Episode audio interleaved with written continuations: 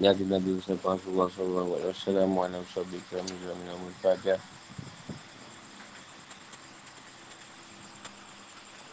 Nama Nabi Fadi Fadi wa Yasini.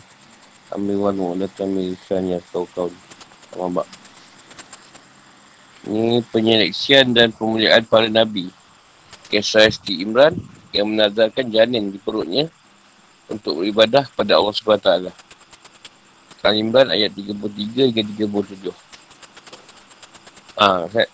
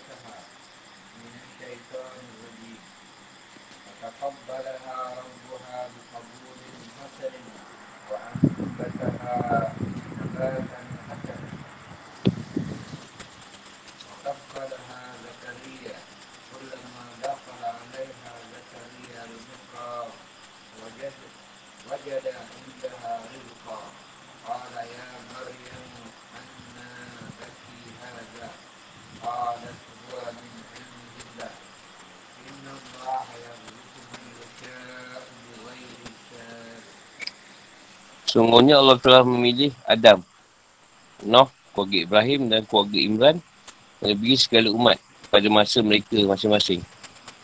Sebagai satu keturunan yang sebagainya adalah keturunan dan sebagainya yang lain. Allah maha mendengar, maha mengetahui. Ingatlah, jika si Imran berkata, Ya Tuhanku, sungguhnya aku menazarkan kepadamu apa yang ini janin dalam kandunganku kelak menjadi hamba yang mengabdi kepadamu. Maka terimalah nazar itu dariku Sungguh kalau yang maha mendengar lagi maha mengetahui. Maka ketika melahirkannya, ia dia berkata, Ya Tuhanku, aku telah melahirkannya anak perempuan. Pada Allah beritahu apa yang dilahirkan. Lelaki-lelaki tidak sama dengan perempuan. Dan aku memberinya nama Maryam. Dan aku mohon perlindunganmu untuknya dan anak cucunya dari gangguan syaitan yang terkutuk. Maka dia Allah menerimanya dengan pertumbuhan yang baik. Dan menyerahkan pemeliharaannya kepada Zakaria.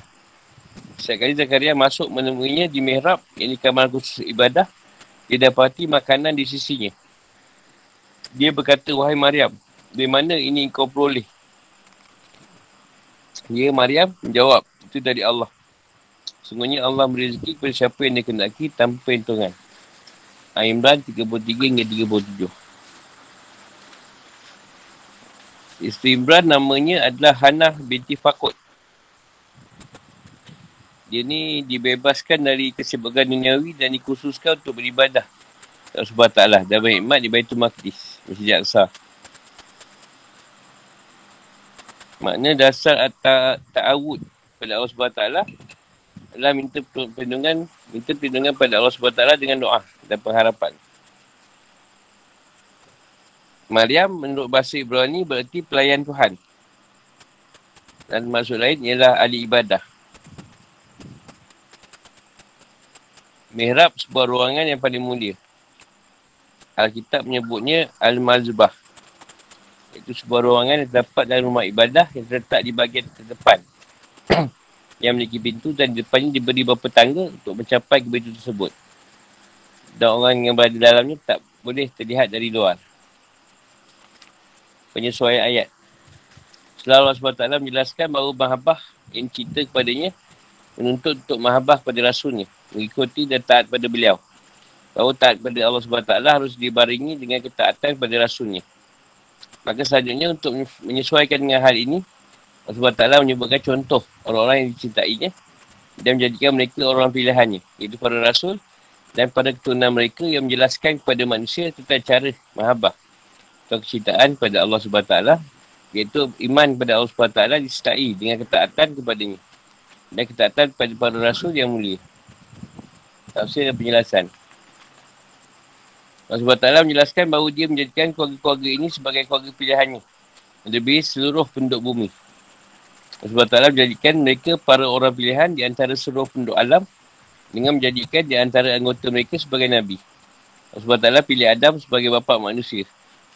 Dia menciptakannya dengan tangannya sendiri, lalu meniupkan roh ke dalam tubuhnya. Menyuruh para malaikat memberikan sujud penghormatan kepadanya dan memberikan ilmu tentang nama-nama benda kepadanya. Nampakkannya dalam surga, dan Allah SWT menurunkannya ke bumi.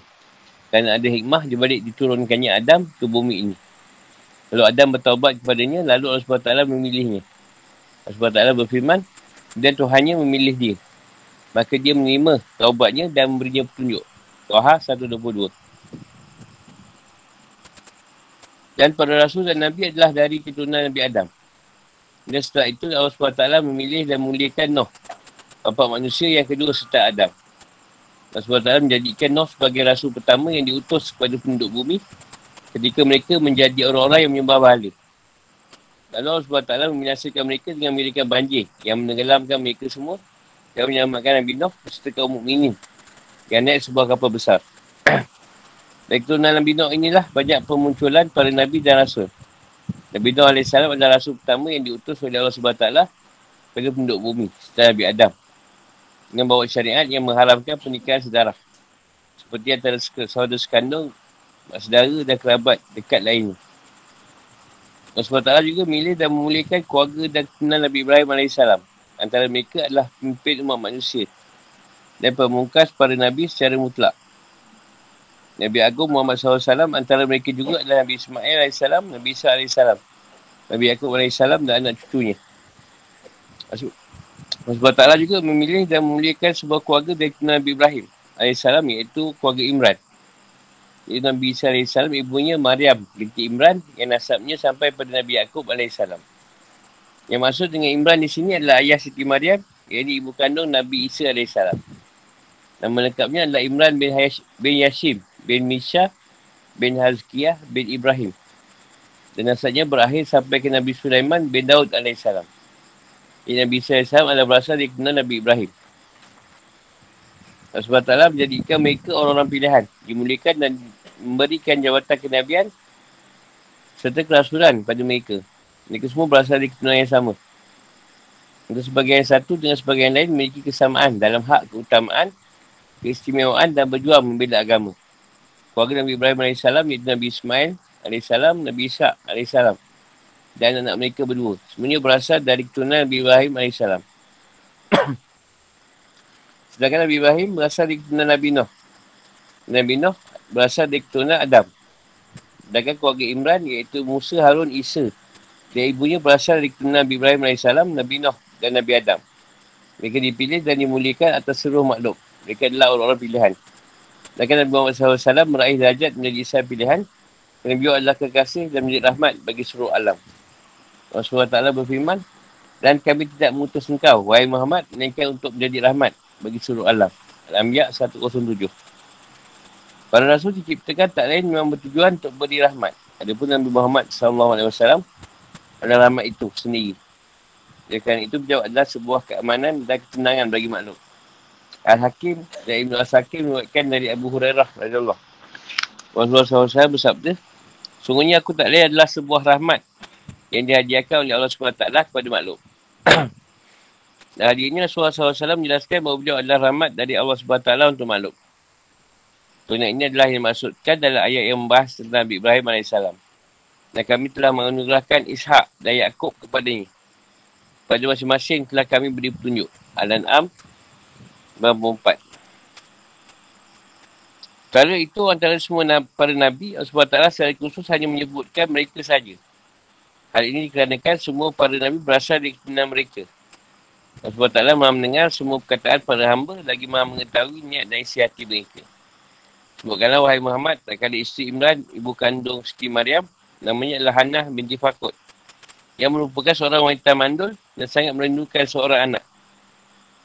Mengucapkan doa pada Allah SWT agar dirinya dikenai anak. Allah SWT pun memperkenalkan doanya tersebut. Ketika, ketika dirinya nyata telah hamil, ia berkata, Tuhanku, hamba menazarkan janin yang ada dalam kandungan ini hanya untukmu semata. Jadikannya orang yang menyerahkan hidupnya untuk beribadah dan berkhidmat di Baitul Maqdis. Nazar seperti ini hukumnya boleh menurut syariat yang berlaku pada waktu itu. Dan wajib bagi si anak untuk batuh. Isteri Imran berdoa agar, agar Allah SWT bersedia lima nazar darinya. Lima nazar dari dia tersebut. Allah SWT maha mendengar setiap ucapan dan doa. Lagi maha mengetahui niat dan keikhlasan orang yang mengucapkannya. Hal ini mengenai terimanya doa yang diucapkan sebagai sebuah kunia dan kebaikan darinya. Sementara itu, si Imran tak mengetahui apakah janin yang ada dalam kandungannya. Sama ada lelaki atau perempuan. Nazar adalah sesuatu yang diwajibkan oleh seorang atas dirinya sendiri. Rupa ibadah yang berdasarnya tak wajib bagi dirinya, seandainya ia tidak mewajibkannya atas dirinya sendiri. Nazar tersebut tidak wajib atas seorang. Kecuali jika ia menetapkan bahawa itu wajib atas dirinya. Perlu diperhatikan bahawa yang masuk Imran pada ayat Wa'alat Imran. Ayat 33, layah Nabi Musa AS. Dan dimaksud Imran pada ayat Amara'ahu Imran. Ayat 35. Adalah ayah Siti Maryam. Jarak antara keduanya adalah kurang lebih 1,800 tahun. Bila bayi yang dilahirkan itu adalah perempuan, maka si Iblis merasa bersedih. Dan berkata, sebenarnya saya melahirkan anak perempuan. Dia nak anak lelaki. Dia dapat anak perempuan. Sejak ini dikarenakan anak yang nak dinazarkan untuk berkhidmat di Baitul Maqdis, seharusnya adalah anak lelaki-lelaki. Kerana anak perempuan mengalami datang bulan dan melahirkan. Jika itu tak cocok untuk melakukan tugas tersebut. Allah SWT lebih tahu apa yang dilahirkan dan kedudukannya. Hal ini mengandungi sebuah bentuk pengagungan dan penghormatan terhadap kedudukan dan peranan wanita. dan anak lelaki yang ia harapkan tak sama dengan anak perempuan dalam hal kekuatan, keulitan dan ketabahan dalam ibadah dan berkhidmat di Masjid Al-Aqsa. Akan tetapi anak perempuan yang dilahirkan lebih baik daripada anak lelaki yang sebelum dia ia harapkan. Ayat Allah wa'lamu bima wada'at adalah perkataan Allah SWT. Namun, dibaca, namun jika dibaca dengan ta, baca damah, maka ini termasuk perkataan isi Imran yang bermaksud mengagungkan dan ke Allah SWT. Sedangkan ayat wal, walaisa zakaru kal unsa. Boleh termasuk perkataan Allah SWT atau boleh termasuk perkataan isi Imran. Disesuaikan dengan penjelasan di atas. Maksudnya jika ayat wallahu a'lamu bima wadat dibaca dengan tah dan dibaca sukun. Ini mati. Maka berarti ayat walaisat zakaru kal unsa.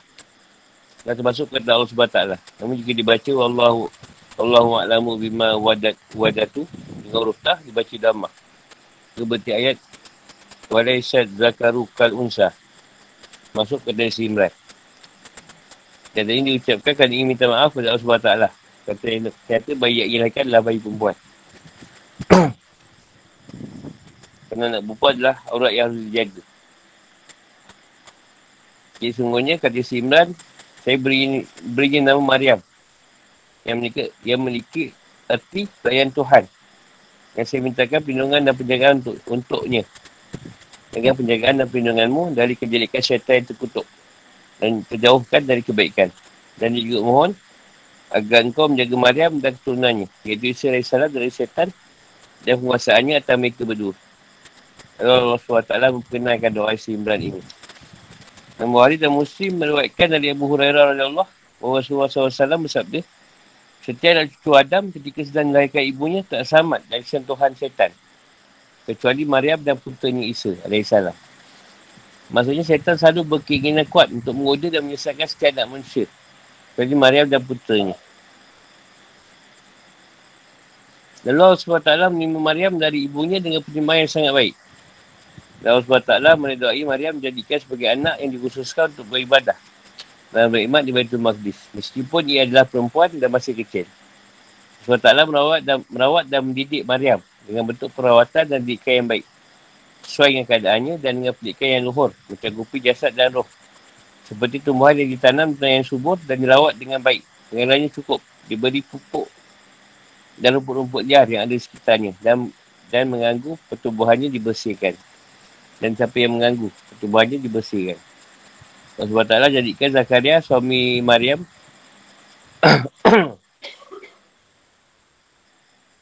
yang dikenal soleh dan berakhlak mulia bagi orang yang merawat dan menguruskan berbagai keperluannya hingga tubuh besar.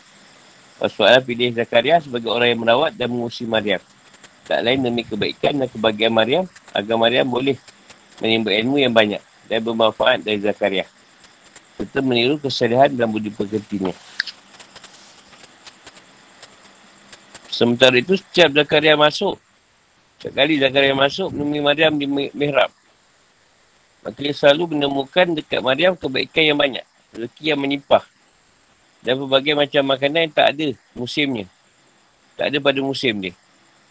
Kelompok ulama tafsir dari kelompok tabi'in berkata, pada musim dingin, Zakaria menemukan di samping Maryam buah-buahan musim panas.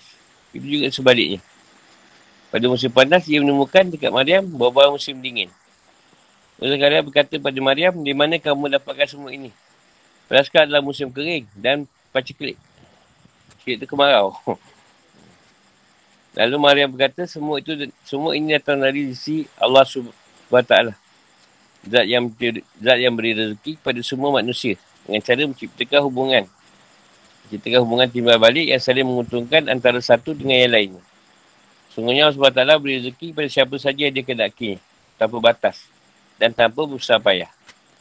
Ada pendapat mengatakan bahawa ayat Inna Allah ya zukumai yasha' ubgari hisab. Dan termasuk perkataan Maryam. Namun boleh juga merupakan perkataan baru di luar perkataan Maryam. Hal ini jadi faktor penolong Zakaria berdoa kepada Allah SWT minta dikuni anak. Zakaria pun tak ada anak juga. Macam Imran. Fikir kehidupan atau hukum-hukum. Zakaria ni kalau dengan Imran ni Abang Ipor dia lah. Dia kahwin dengan adik, Indik Imran. Fikir kehidupan tu aku hukum. Orang musyrik dalam, dalam di kitab mengingkari kebenaran akan kenabian Rasulullah SAW. Hanya kerana beliau adalah manusia biasa seperti mereka. Dan kerana beliau tak berasal dari kaum Bani Israel. Allah SWT menyanggah pengingkaran mereka seperti berikut. Sebenarnya Allah SWT memilih dan memulihkan Adam bapa manusia. Nuh bapa manusia kedua dari Adam dan Nuh. Allah SWT memilih dan memilihkan keluarga Ibrahim dari keluarga dan kena Ibrahim AS. Allah SWT memilih dan memilihkan keluarga Imran. Keluarga Imran berasal dari kebenaran Bani Israel seperti Ibrahim. Jika hak memilih dan memilihkan adalah mutlak milik Allah SWT, maka dia juga memilih dan mengangkat seorang Nabi dari kalangan bangsa Arab yang juga merupakan keturunan Ismail, putera Ibrahim AS. Kisah ini merupakan sebuah pengukuhan terhadap kebenaran akan kenabian Muhammad SAW. Penjagaan tak, penyanggahan terhadap persatan ahli kitab yang memiliki anggapan bahawa jabatan kenabian hanya diberikan pada Bani Israel sahaja. Serta penjanggahan terhadap kesesatan orang musyrik yang memiliki anggapan bahawa seorang Nabi berasal dari selain jenis manusia. Sehingga mereka tak mengakui kenabian Nabi Muhammad SAW. Kerana beliau tidak lain adalah juga seorang manusia dari jenis yang sama. Dengan jenis yang kepada jenis itu, Nabi diutus. Ini kena yang sama. Cuma sebab lahir kat bangsa Arab. Tak lahir kat Bani Israel. Jadi tak terima tu. Kisah ini juga mengandungi penegasan bahawa Isa AS adalah seorang Nabi. Kerana ibunya dilahirkan oleh seorang ibu yang mandul. Dia sudah tua. Yang tak sesuai dengan kebiasaan yang berlaku. Ibundanya juga diterima sebagai orang berkhidmat di Baitul Maqdis agar sirahnya yang suci jadi sebuah petunjuk. Bahawa putera yang dilahirkannya adalah berasal dari roh cipta Allah SWT. Dan kalimatnya yang diberikan kepada Maryam. Ayat wa ini samai Tuhan Maryam. Dan saya begini nama Maryam. Menunjukkan bolehnya beri nama bayi ketika baru dilahirkan. Dan ini termasuk kategori syar'u syar'uman kablana kesalahan umat terdahulu sebelum umat Islam. Hal ini dikuatkan oleh hadis yang diwakilkan oleh Ibn Muhari dan Muslim. dari Rasulullah SAW. Oh, beliau bersabda, Malam ini anak aku yang berkelamin laki-laki dilahirkan. Lalu aku berinya nama dengan nama bapa aku, iaitu Ibrahim. Di antara pengaruh doa isteri Imran yang diperkenankan oleh Allah SWT yang mengandungi permohonan agar Allah SWT menjaga bayi dan keturunannya kelak.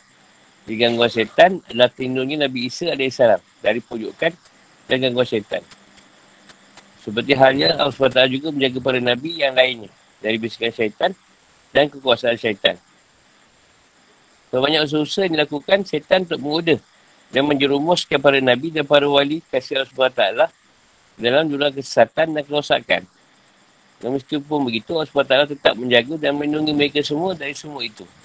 Allah SWT berfirman, Sungguhnya kamu iblis tak kuasa atas hamba-hamba ku bagi mereka yang mengikutimu, iaitu orang yang sesat. Al-Hijr 42.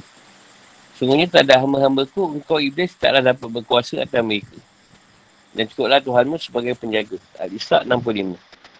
Ditemukan rezeki yang tidak lumrah dan menimpa sampai Maryam. Itu merupakan salah satu bentuk karamah para wali. Ini kasih Allah SWT. Itu yang jelaskan oleh Ibn Qatsir. Ini apa nak tanya? Kita nak cerita benda yang sama lah. Keturunan dia tu lah keturunan dia. Sampai ke ujung pun sama juga keturunan ni. Orang dulu kalau nazar memang dah dahsyat. Syariat dulu.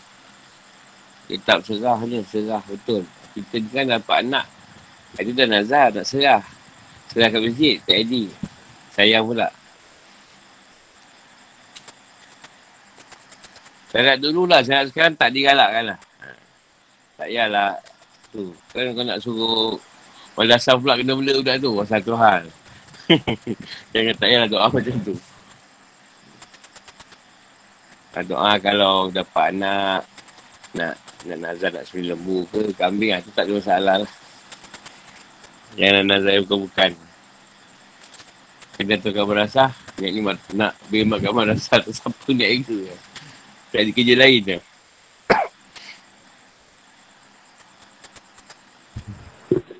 Guru.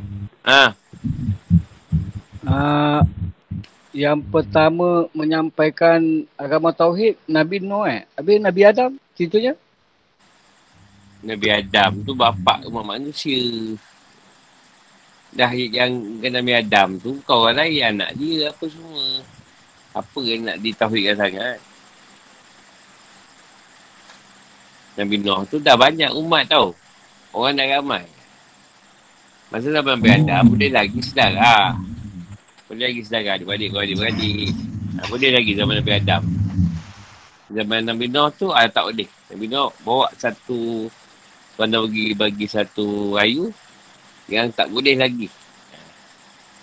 Hubungan sedarah tu dijalankan zaman Nabi Nuh tu. Macam kau yang berjalannya kau. Bapak kau tu tak berjalan. Tak adalah kita tauhid tak? Ada? Ah, betul, betul, betul. Ha? Betul betul betul. Ha, macam tu lah. Bapak kita lu tak berjalan. Oh. Kat kita yang berjalan ni lebih sebarkan benda tu. Jangan tanya pula. Bapak apa tu tak, tak mengajar tauhid? Dah kau, kau yang berjalan. Aku tak bagi, tak bagi bagian. Aku tak bagi bagian perjalanan tu. Ada syariat, orang syariat biasa. Kat kita dah sampai kan. Di zaman Nabi Adam, tugas dia nak bentuk umat manusia. Membanyakkan umat manusia tadi. Bukan saja dia bertauhid. Nabi Nuh lah ambil bagian tu. Nabi yang pertama menyampaikan tauhid tu kan? Ha. Nabi Adam tu tak ada masalah. Bukan orang lain anak-anak dia je. Masa tu. Okay, faham ke? Apa? Rasul. Rasul ke? Ha, dia rasul yang pertama lah. Eh, kan kita dah dengar, dah di, dia ketahui nama-nama Rasul 25. Ah, ha, dia tahu kan 25 tu masuk Rasul Adam.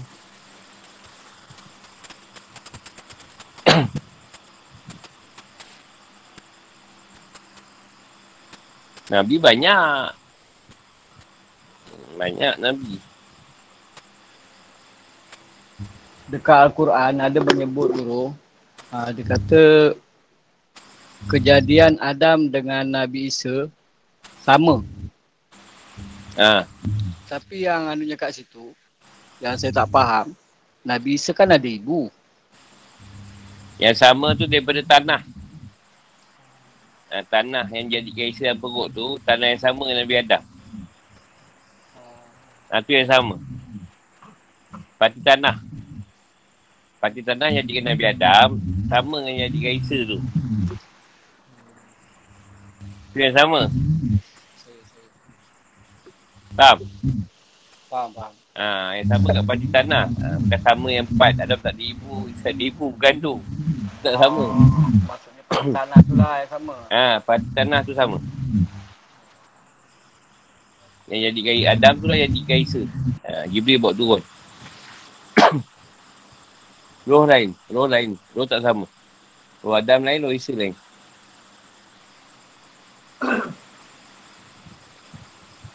Cuma wajah Isa yang turun di akhir zaman nanti, di ujung nanti, sebelum kiamat, ah ha, tu tak sama macam Isa yang wajah dia yang dulu. Ha.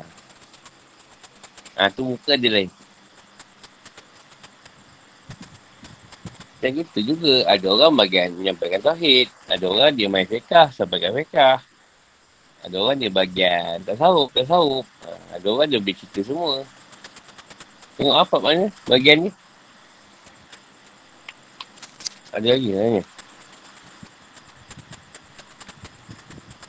Jadi Maryam tu Allah piara lah. Ha, kat Baitul Maqdis tu. Di bawah Musa Jibril. Jadi semua makanan dia apa semua daripada langit. Bawa. Tuhan jaga dia. Dia bila macam tu berlaku tu dia kata Maryam binti Tuhan lah. Sebab Tuhan yang jaga. Dan tunan ni memang iblis setan tak dia nak kacau. Kat situ pun Tuhan berfirman guru eh. Kecuali hamba-hamba ku yang beriman eh. Ha. Ada kecuali lah. Apa? Dia ada kecuali tu. Kecuali. Ha. ha.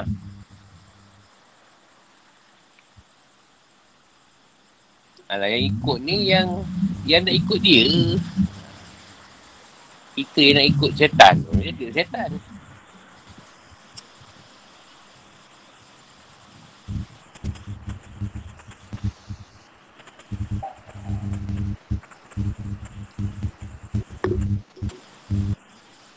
Alah, contoh senang lah. Tak tiba-tiba ada budak kan.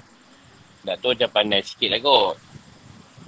Tiba-tiba aku cakap, aku ikutlah dia, dia ni pandai. Ha, kau mesti basic kalau setan masuk kan. Jangan ikut kau tak kau tu bodoh. Budak macam tu, dia suruh ni. Suruh kau ikut. Ha, tu, satu taktik lah tu.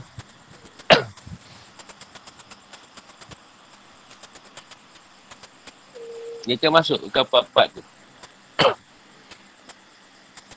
Ha, macam ni Allah boleh ubah kan dia cakap Rasulullah seolah-olah suruh kita ikut macam macam Rasul ni. Ha, suruh sayang cinta pada Isa. Kalau kita cerita Rasulullah macam Rasul dengan Isa lah kata dia. Ha, dia buat cerita macam tu lah. Sedangkan kita mencari Rasulullah ni sebab Rasulullah tu kasih Allah. Ha, Allah tu kau tak nampak. Rasulullah kau kan nampak. Kau cintai lah je. Sama dengan cinta pada Allah. Itu je. Ha, tapi dia pusing dengan lain. Dekat sini lah, tak kacau orang tua-tua, kacau budak-budak. kacau budak-budak ni, dia setan kacau. Tu tak dia nak kacau, kacau budak-budak.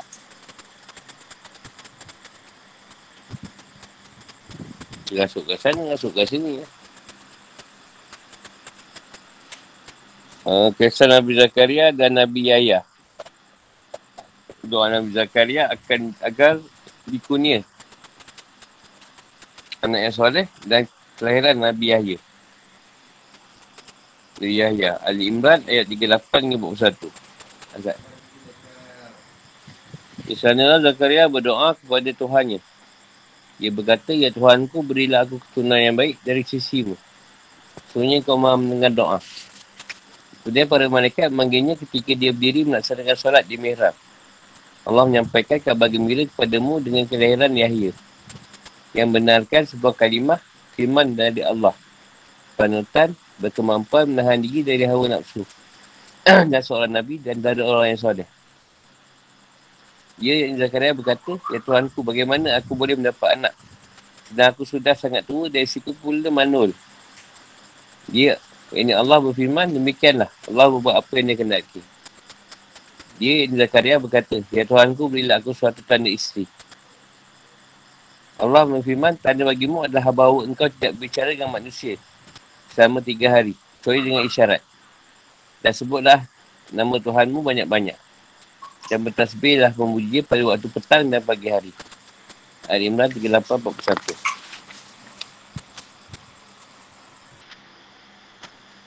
Sami'u doa ni maknanya dia zat yang menerima dan mengambulkan doa. Usaha dikal lebih kalimah di Allah. Maksudnya benarkan Nabi Isa saya bahawa ia adalah roh Allah, rohullah yang diciptakan dengan tiupan roh dari Allah SWT. Isa diciptakan dengan kalimah dari Allah SWT. Kalimatullah dan Nabi Isa AS. Ia disebut kalimah Tullah. Kerana ia diciptakan dengan kalimat kun. Yang ini jadilah. Nabi Bi'anas berkata Nabi Yahya AS adalah orang yang pertama kali membenarkan dan beriman kepada Nabi Isa bin Maryam. Asyid adalah seorang pimpinan bagi kaumnya. Maksudnya dan yang lain berkata maksudnya adalah orang yang menjaga nafsu tak ada wanita. Dari kata Al-Ashru yang berarti Al-Ma'nu. Iaitu seorang yang menahan nafsu tak ada wanita. Padahal ia mampu untuk melakukannya dan ingin menjaga dirinya dari hal-hal yang tidak baik. Masa tu Nabi Zakaria umur dia 90, 120 tahun. Oh, isteri dia berusia 98 tahun. Nabi Zakaria masa tu. Tanya lagi kalau tanda isteri dia hamil. Yang dia tidak bercakap dengan manusia selama 3 hari. Kan dengan masa syarat. Tak saya penjelasan.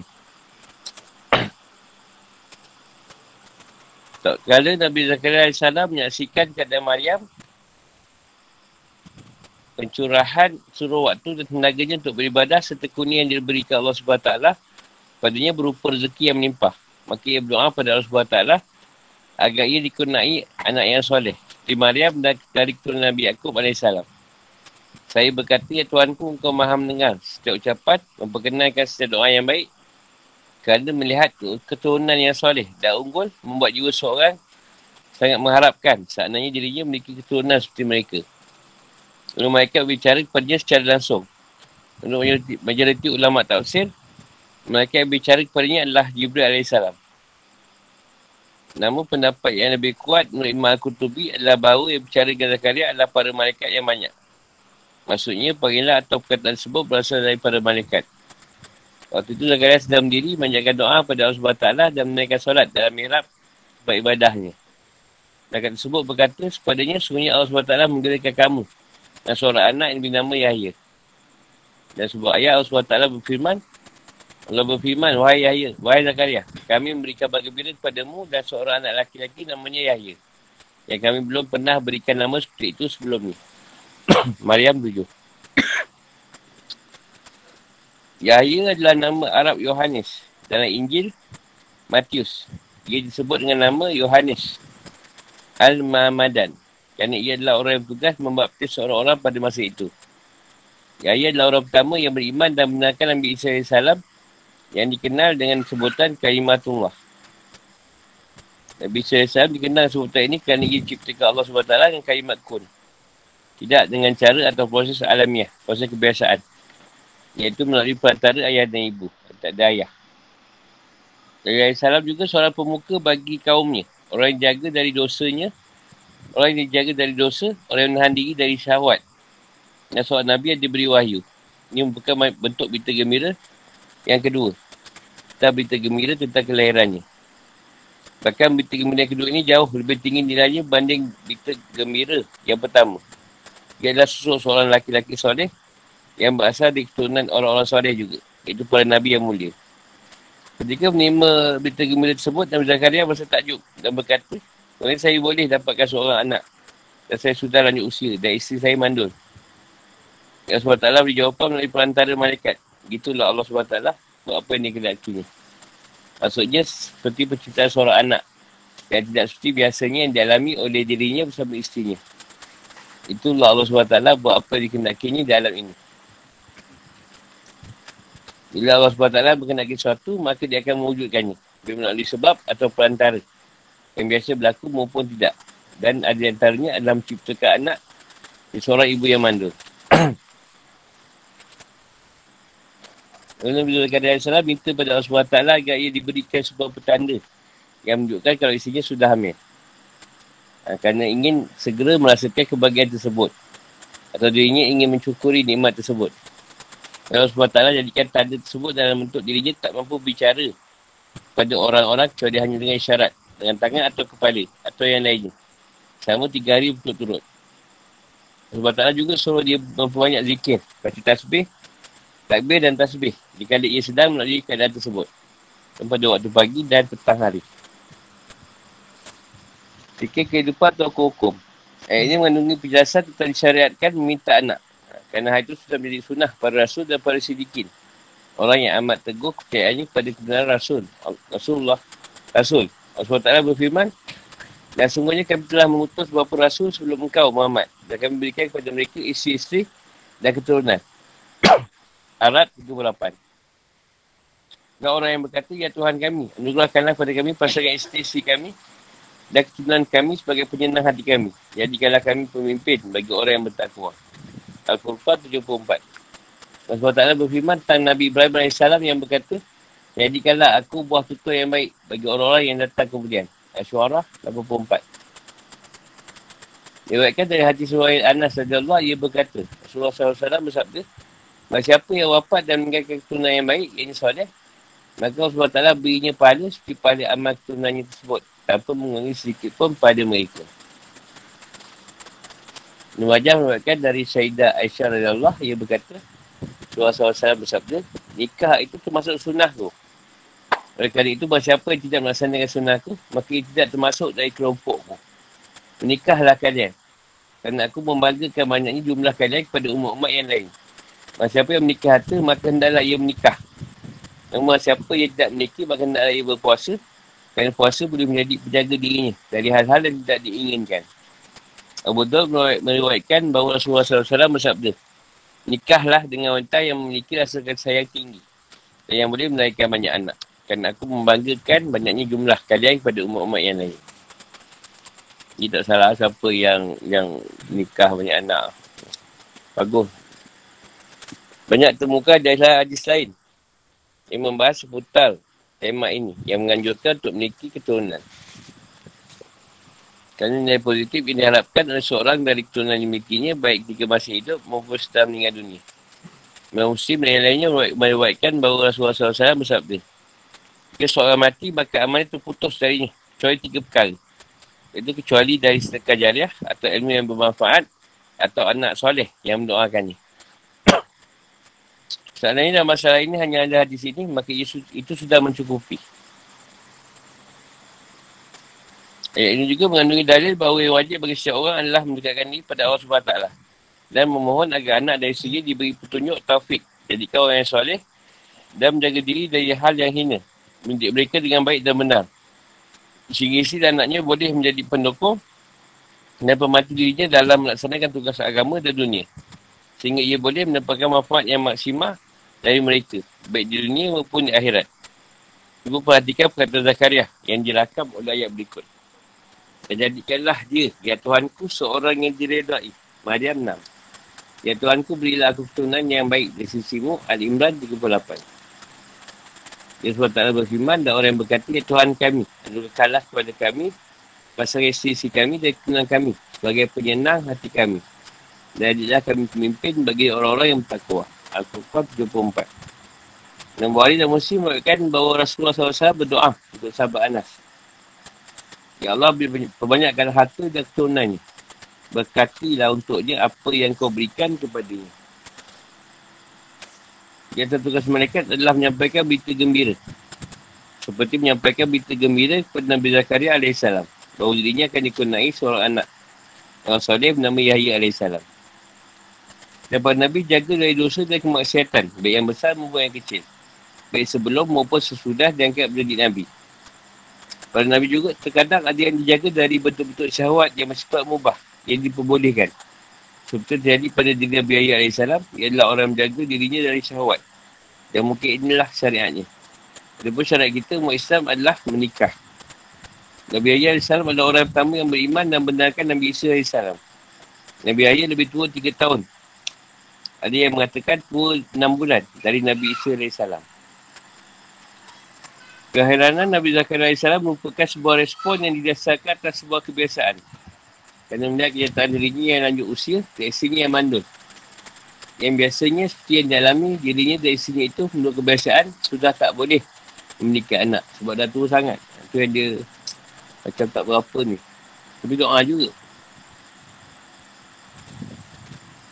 Atau dia minta tanda. Kalau si dia mengandung tu. Ayat ni menunggu dalil bahawa isyarat dianggap memiliki fungsi dan kedudukan yang sama dengan perkataan. Ha, contoh ada satu hadis tu wanita berkulit hitam. Ketika beliau berkata kepadanya, di mana ke Allah SWT? Lalu wanita tersebut memberikan isyarat ke arah langit dengan menggunakan kepada ni. Lalu beliau berkata, bebaskan nak ia. Kerana ia adalah seorang wanita mukminah. Jadi Islam merupakan inti agama yang menjaga dan menghormati nyawa serta harta yang menyatakan bolehnya menggunakan bentuk bahasa syarat dalam menyatakan keislaman dan keimanan yang boleh bawa kepada syurga dan menyelamatkan dari api neraka. Dan di atas Rasulullah SAW menyatakan keimanan wanita tersebut yang hanya menggunakan bahasa syarat dan hukum atau kedudukannya sama dengan orang yang menyatakan tersebut yang menggunakan bahasa lisan. Inilah pendapat majoriti ulama' fiqah. Imam Malik berkata seorang yang bisu jika ia berisyarat bahawa ia menceraikan isterinya maka syarat tersebut sah dan nyata. Imam Syafi'i berkata bahawa jika ada seorang lelaki yang menderita sakit yang mengakibatkan lisannya tak boleh berfungsi secara normal sehingga dia tak boleh bicara dengan jelas maka ia dihukumi seperti orang bisu dan masalah rujuk dan talak. Imam, Imam, Imam Abu Hanifah berkata hal itu boleh jika memang isyarat yang diberikannya jelas dan maksudnya boleh diketahui. Tapi jika masih diragukan maka isyaratnya tak diterima. Hal ini bukan masuk kias, tapi al-istisad. Nabi Zakaria AS tidak boleh berbicara kerana ada semacam gangguan yang menimpa dirinya yang menyebabkan dirinya tak boleh bicara. Gangguan tersebut merupakan ketidakmampuan bicara pada keadaannya normal dan sihat.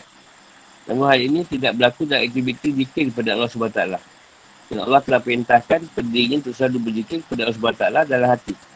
Meskipun dia saja mengalami gangguan. Muhammad bin Ka'ab, Ka'ab Al-Qurazi berkata, Seandainya seorang yang diberi keringanan untuk meninggalkan zikir, maka Zakaria tentunya diberi keringanan itu. Namun hal ini tak terjadi kerana Allah SWT berfirman. Kau tak dapat bicara dengan manusia selama tiga hari. Kecuali dengan isyarat. Dan sebutlah nama Tuhanmu banyak-banyak. Dan bertasbihlah mujinya pada waktu petang dan pagi hari. Ayat Imran 31. Dan firman ni, wahai orang yang beriman, bila kamu bertemu pasukan musuh, maka berteguh hati berteguh hatilah kamu dan sebutlah nama Allah banyak-banyak. Berzikir dan berdoa agar kamu beruntung. Al-Anfal 45. Itu juga hanya dengan solat. Tak boleh diingatkan kerana ayat wasabih. Dan bertasbih lah. Maksudnya adalah dan kerana solat. Kerana solat tersebut juga subah. Maha suci. Maha suci Allah. Dalam, dalam solat terkandung mak, makna bersuci Allah SWT dan kejadikannya atau hal-hal yang tak layak untuknya. Misal kalau solat tak boleh bercakap tu, tak boleh menyebut ayat tu, dalam hati pun boleh. Tak ada masalah.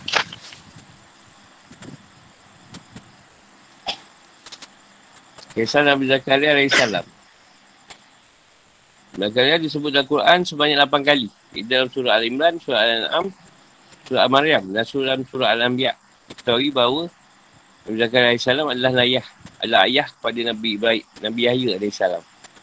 Yang memiliki peranan atau andil dalam berhikmat di Al-Haikal. Ia ini adalah, ia adalah salah seorang Dewi dan ia adalah suami Ka'lah. mak saudara dari ibu Maryam. Jadi Nabi Zakaria AS menyaksikan ayat-ayat Allah SWT yang begitu luar biasa dan mengagumkan pemilihannya terhadap Maryam dan berinya rezeki tanpa ia harus bekerja dan berusaha payah mencarinya. Allah pada Allah SWT meminta agar dirinya dikenai anak yang baik, yang soleh dan diberkati yang nantinya akan jadi pemimpin bagi Bani Israel. Dan dirinya bersekuatan akan jadinya hal-hal yang tidak diingin, diinginkan terhadap Bani Israel yang diakibatkan oleh para bawahannya yang tak memiliki komitmen memegang syariat dengan baik. Lalu pun mengandung janin yang bernama Yahya dan ia digembirakan bahawa anak tersebut nanti akan menjadi seorang Nabi. Allah SWT beritahukan kepadanya bahawa ayat atau tanda kalau istrinya sudah hamil. Dan tak boleh bercakap dengan orang lain selama tiga hari. Yang hanya boleh bercakap dengan mereka dengan menggunakan bahasa isyarat. Nabi Zakaria AS dan putera Nabi Yahya AS terbunuh secara bersamaan dalam sebuah tragedi. Kisah Nabi Yahya AS. Nama Nabi Yahya AS disebut dalam, di empat tempat dalam Quran. Iaitu di surah Al-Imran, surah Al-An'am, surah Maryam dan dalam surah Al-Anbiya. Isi Nabi Zakaria AS nama Aziyah Sahabat. Mengandung putranya Yahya. Yang pada orang yang sama dengan waktu kehamilan Maryam yang mengandung putranya Isa. Selanjutnya Yahya lahir menjadi seorang pakar dan bidang syariat Nabi Musa main dengan syariat Nabi Musa dan menjadi rujukan bagi seorang yang ingin meminta fatwa berdasarkan hukum syariat Nabi Musa. Sementara itu, Herodos, salah seorang penguasa daerah Palestin, memiliki seorang anak perempuan sangat cantik, nama Herodiah. Lalu Herodos ingin menikahi Herodiah dengan ibunya dan ibunya pun setuju dengan rencana dan keinginan Herodos tersebut. Namun Nabi Yahya tak setuju dengan rencana pernikahan tersebut kerana hukumnya haram. Lalu pada malam pengantin putrinya, putrinya, sang ibu menggunakan kesempatan tersebut dengan baik untuk membunuh Nabi Yahya AS. Pada malam pengantin tersebut, Herodia menari dengan menggunakan gaun dan biasanya di depan Herodos. Dan ia pun sangat gembira sekali. Lalu Herodos minta pada Herodia agar mengatakan apa saja keinginannya dan pasti akan mengabulkannya. Lalu dengan petunjuk dan saat sang ibu, Herodia minta kepala Nabi Yahya AS diletakkan di atas sebuah nampan Herodos pun memenuhi permintaan tersebut dan ia pun membunuh Nabi Yahya AS.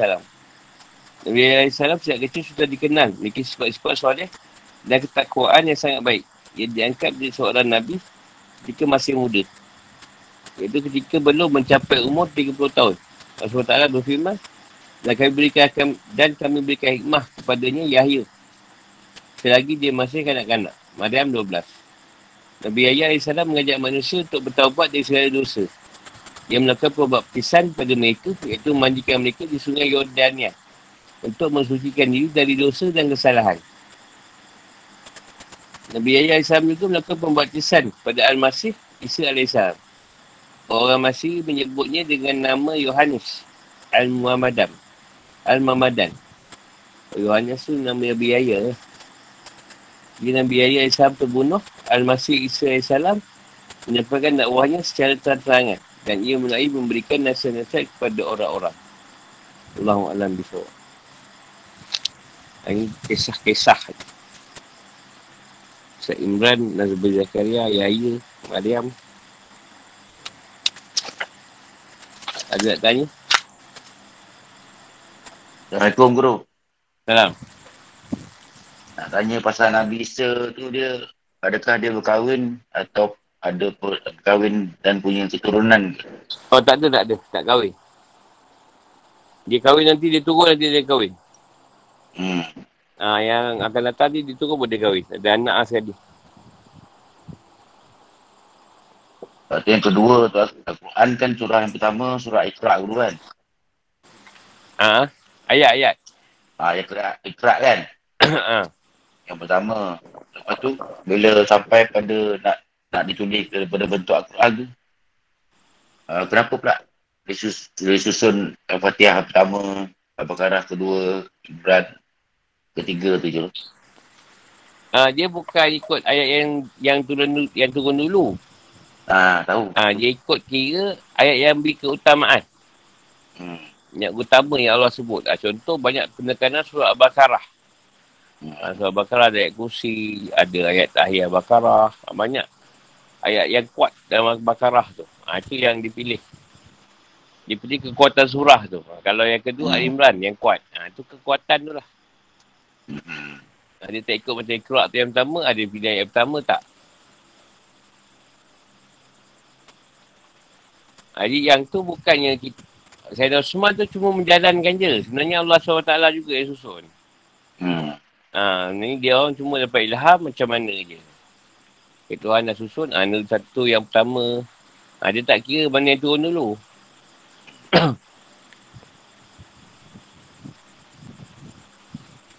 Masih bro. Assalamualaikum. Salam. Dia ikut yang utama. Keutamaan surah ni.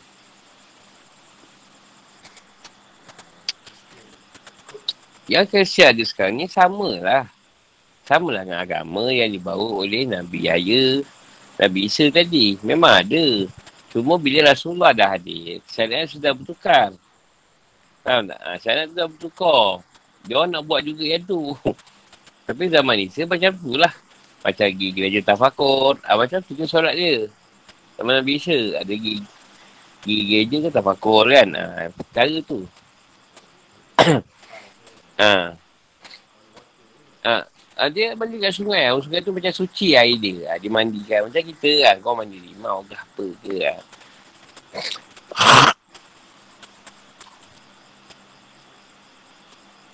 Itu kan syarat nama Nabi Musa. Bila Nabi lain datang, syarat tadi tu dah tak dibawa lagi. Tiba dia baik. Maksudnya Isa, Isa, apa Nabi Isa ni bawa. Dia memperbaiki lagi. Syarat Nabi Musa tu. Sampai Rasulullah, habis terus. Ha. Contoh, mandi. Ha, tuan tak perlu baptiskan lagi mandi. Mandi wajib ada, kan? Ha. Gunakan mandi wajib ada, besar dan kecil. Ha. Dia tukar pada, pada mandi hadas. Ha. Siapa yang tak suci, nak sucikan diri dia, mandi hadas. Ha. Sebab tu Islam tu, Tuhan letakkan empat mazhab dan macam-macam pendapat ulama' supaya mempermudahkan lagi pada mempermudah urusan tu. Orang tak boleh ni, ni boleh. Tak boleh ni, mazhab ni boleh kan. Taklah Islam tu nampak macam terlalu terikat. Ha. Tentu kisah semalam, kita boleh kawan dengan orang kafir. Tapi bukan meletakkan satu kepercayaan.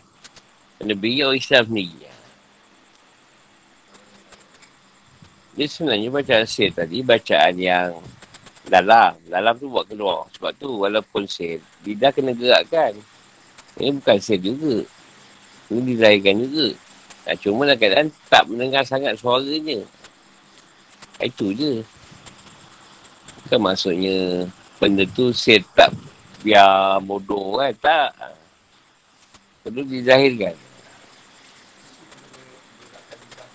Dia bukanlah maksudnya benda tu dah keadaan yang lama. Cuma kita nak menaikkan tumpuan. Bila kau tu nak tumpu pada sin, kau ingat tak benda lain? Ah tu je. Kau tak tumpu ke situ, zahir dalam lain. Dalam tak berewang. Ingat tu lah, ingat ni lah. Ha. Itu tumpuan, surut tu. Bukannya ikut saya tu pasal nak pergi bercerita saya. Tak. Dia nak menumpu kat situ. Dia tinggal benda lain. Kalau tak batin melayang. Tahu mana dia pergi lah.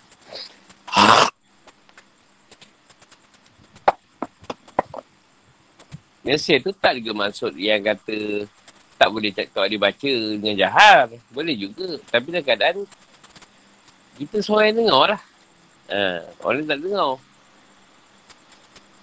Jadi kan kita nak bagi syarat ke orang lain yang kita semayang.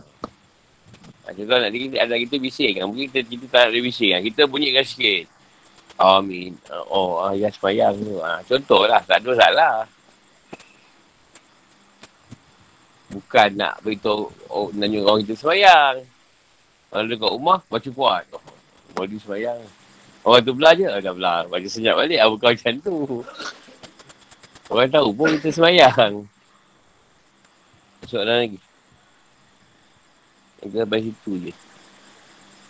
Soalan tanya.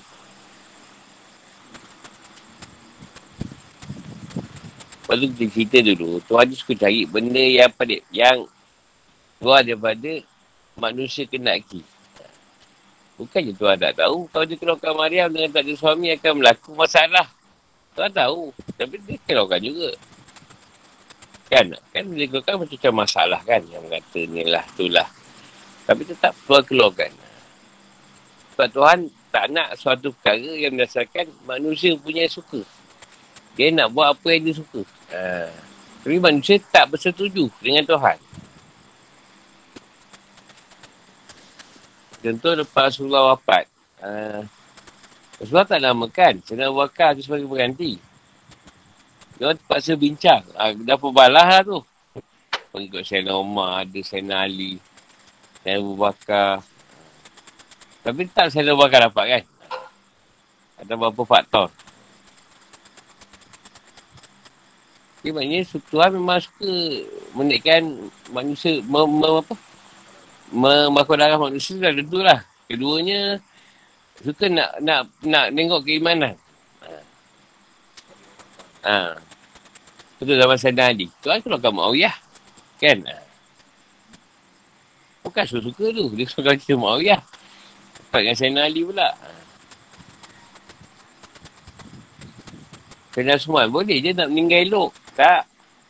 Syahid. Saya nama boleh meninggal elok. Tak, syahid. Saya bakar sakit tu lah kira. Sakit. Dah tiga syahid kat situ. Dia tu tak suka benda yang senang diramal lah. Kalau ha. tak suka benda yang manusia boleh ramal. Ha, dia takkan suka. Kalau kau ramal, maknanya memang tak edit.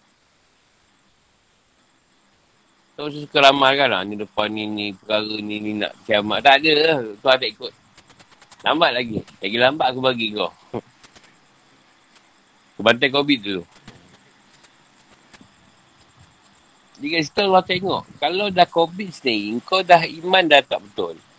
Dan kau dah lari. Tak payahlah aduhan ke. Berkaitan dengan Imam Mahdi ke apa. Lagi-lagi. Guru. Ha. Nak tanya kaitan agama Buddha dengan Islam. Orang Islam. Buddha ni kalau ikut Nabi lah. Nabi Zulkifli tak silap. Dia macam ni guru. Ha. Kita pergi umrah ke haji kan kita pakai iram warna putih kan. Ha. Kita tu kita talul botak kepala kan. Ha. Macam orang Buddha kan dia nampak macam iram warna oren apa? Oren merah-merah dengan botak kepala Ha. tu. Ah, tu. Nak kaitan dia tu guru. Dia kaitannya agama tu Allah kejadikan. Hmm. Jadi Allah yang bagi ilham. Agama tu nak gerak macam mana. Kan macam soal agama tu macam Islam. Sebab dulu pun asalnya Nabi ada Nabi yang bawa. Hmm. Nak bawa bawa agama Buddha tu Nabi bukan Buddha. Dia orang namakan Buddha. Nabi Zulkifli tak silap. Hmm. Ha, Gautama Buddha tu. Hmm. Daripada dia yang jadi, jadi agama Buddha. Jadi sebanyak agama yang ada tu, agama yang daripada Nabi-Nabi bawa juga. Cuma Hmm. bila Rasulullah dah, sam- dah, dah ada, dia orang tak ikut Islam. Hmm. Dia orang masih nak mengekalkan agama yang lama. Itu je. Hmm. Agama yang ada ni banyak kan dia Nabi-Nabi Rasul juga. Okay, faham guru. Ha. Tu yang ada Alhamdulillah. kesamaan tu. Ha, Hmm. cuma dia punya Kaabah dekat Siam lah. Hmm. Buddha kan lah. Dia punya apa? Dia punya Baitullah Hmm. dia dekat, dekat, dekat Siam lah. Ha. Warna lain, warna oren. Oren tu dunia tu. Hmm. Yang dunia ni warna oren. Sama lah macam orang India tu kan mandi kat Sungai Ganges kan. Ah, Kan sama mayat. lah. Sama. Benda tu semua ilham Tuhan lah. Tuhan ni dia suka macam-macam. Hmm. Apa lagi ilham nak hantar kat agama dia orang ni. Tuhan tambah lah. Dapatlah pet- Sami dia ilham. Sami dia kata kita buat macam ni lah. Ha. Terima kasih guru. Faham dah. Ada tarikat. Ada tarikat nanti. Tarikat Arumi. Ikut style Arumi. Joget ke apa kan. Ha. Tarikat Ahmadiyah. Saya sedia Ahmad Idris. Tarikat Syabandi. Ha, ikutlah. Imam apa. Khalifah Syabandi punya pembawakan banyak. 22 Raja Wali. Khalifah dia. 22 pembawakan lah Syabandi. Sataria, Sazalia. Macam-macam. Jadi dia akan ikut share-share dia orang punya pembuakan. Benda sama je. Cuma yang ni mungkin zikir solo. Yang tu zikir beramai-ramai. Ha, tengok, tengoklah. Ada ada mandi dia. Ada mandi taubat. Ada mandi nur. Macam-macam lah. Tak ada masalah pun. Jadi masalahnya. Orang ni tak tahu tarikat. Dia ditanya ustaz tu. Dia memang kata sesat aja. Ustaz tu pula tak tahu hakikat. Tanya pasal hakikat. Dia dengar. Dia kata sesat juga. Ustaz dia tadi tak dengar makrifah. Dia tanya pasal makrifah. Dia pun kata, ah tu sesat tu. Jadi semua dia sesat kan. Ha. Kau tak tahu, tanya dulu. Jangan sesat orang. Ah tu masalah yang tak tahu benda-benda ni. Dia berjana apa pun kalau Allah tu sama je. Yang penting hujung kita esok.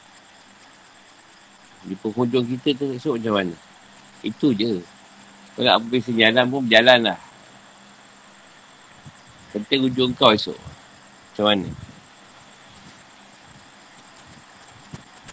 Atau yang Sayyidina Umar selalu doa nak pada kilo bana tu.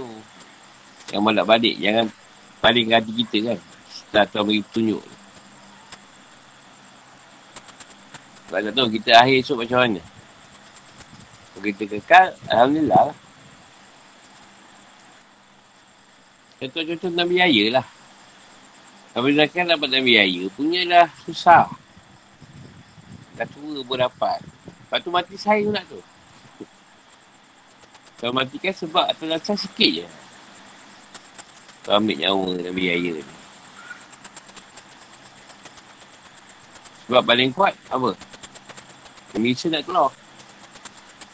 Nabi Isa nak keluar. Dia tak ada dua. Dia, dia, dia keluarkan dua sekali je.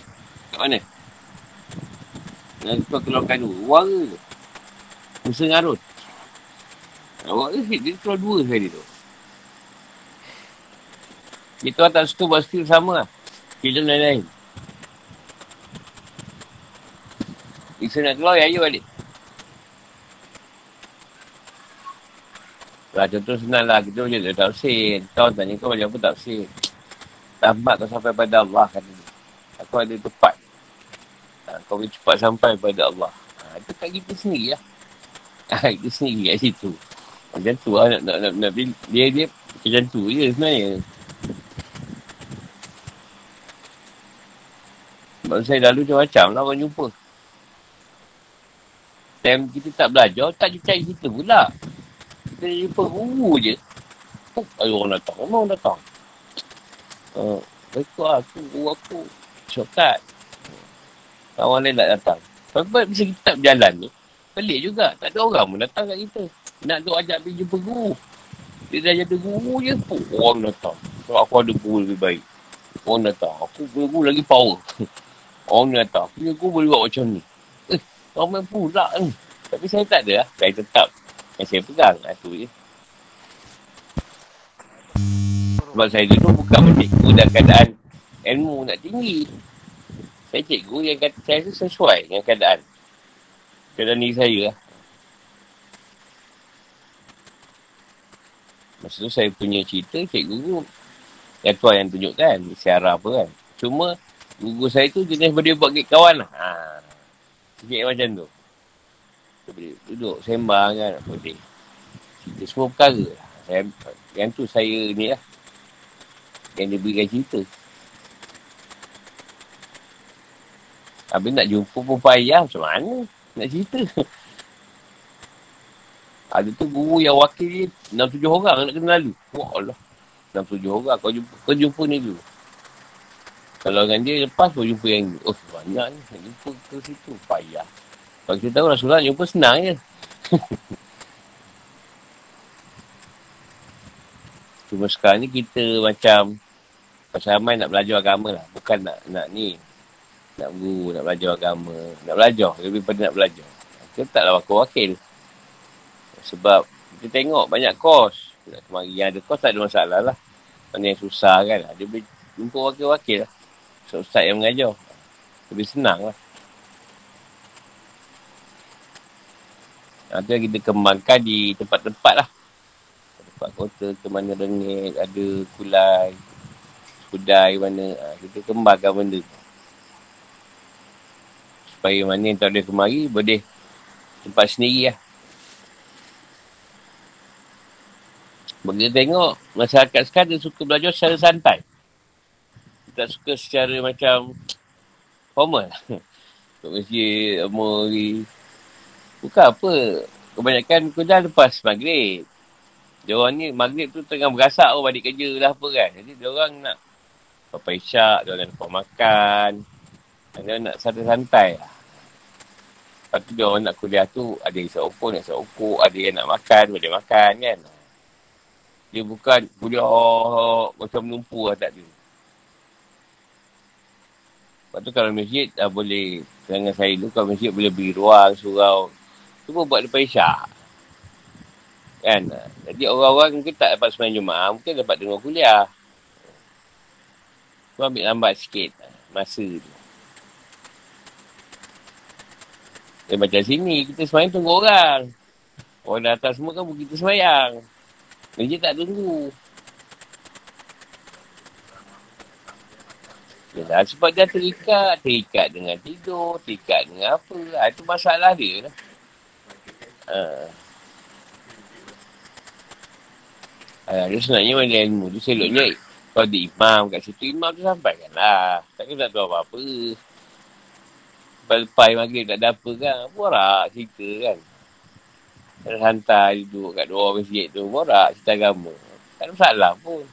Tak ada ustaz ke. Takkan kau tak tahu langsung usaha agama. Padahal yang ustaz datang, ustaz datang lah. Lain tu. Kan boleh cerita langsung. Kau ikut imam, dah dahsyat juga. Azhar lah apalah. Takkan tak boleh cerita langsung. Kita yang letakkan satu jurang antara imam kan dengan masyarakat tu jauh. Ha, jadi orang nak dapat jauh mana? Kan kita pun tak kenal tu imam. Kita pun tak tahu tu imam. Kita sabda jauh belakang. Mana nampak muka imam? Nak nak salam? Apa kita tadi solat sunat. Tak sanggup nak beratur panjang berat, bersalam kan. Solat sunat dulu. Dan imam pun tak kenal. Tak, tak, tak, tak nak tengok-tengok pakai baju apa. Oh ni imam masa ni. Dia je jubah seorang lah. Serban. Rupanya orang cakap, eh tu imam. Yang tu. Oh, silap lah.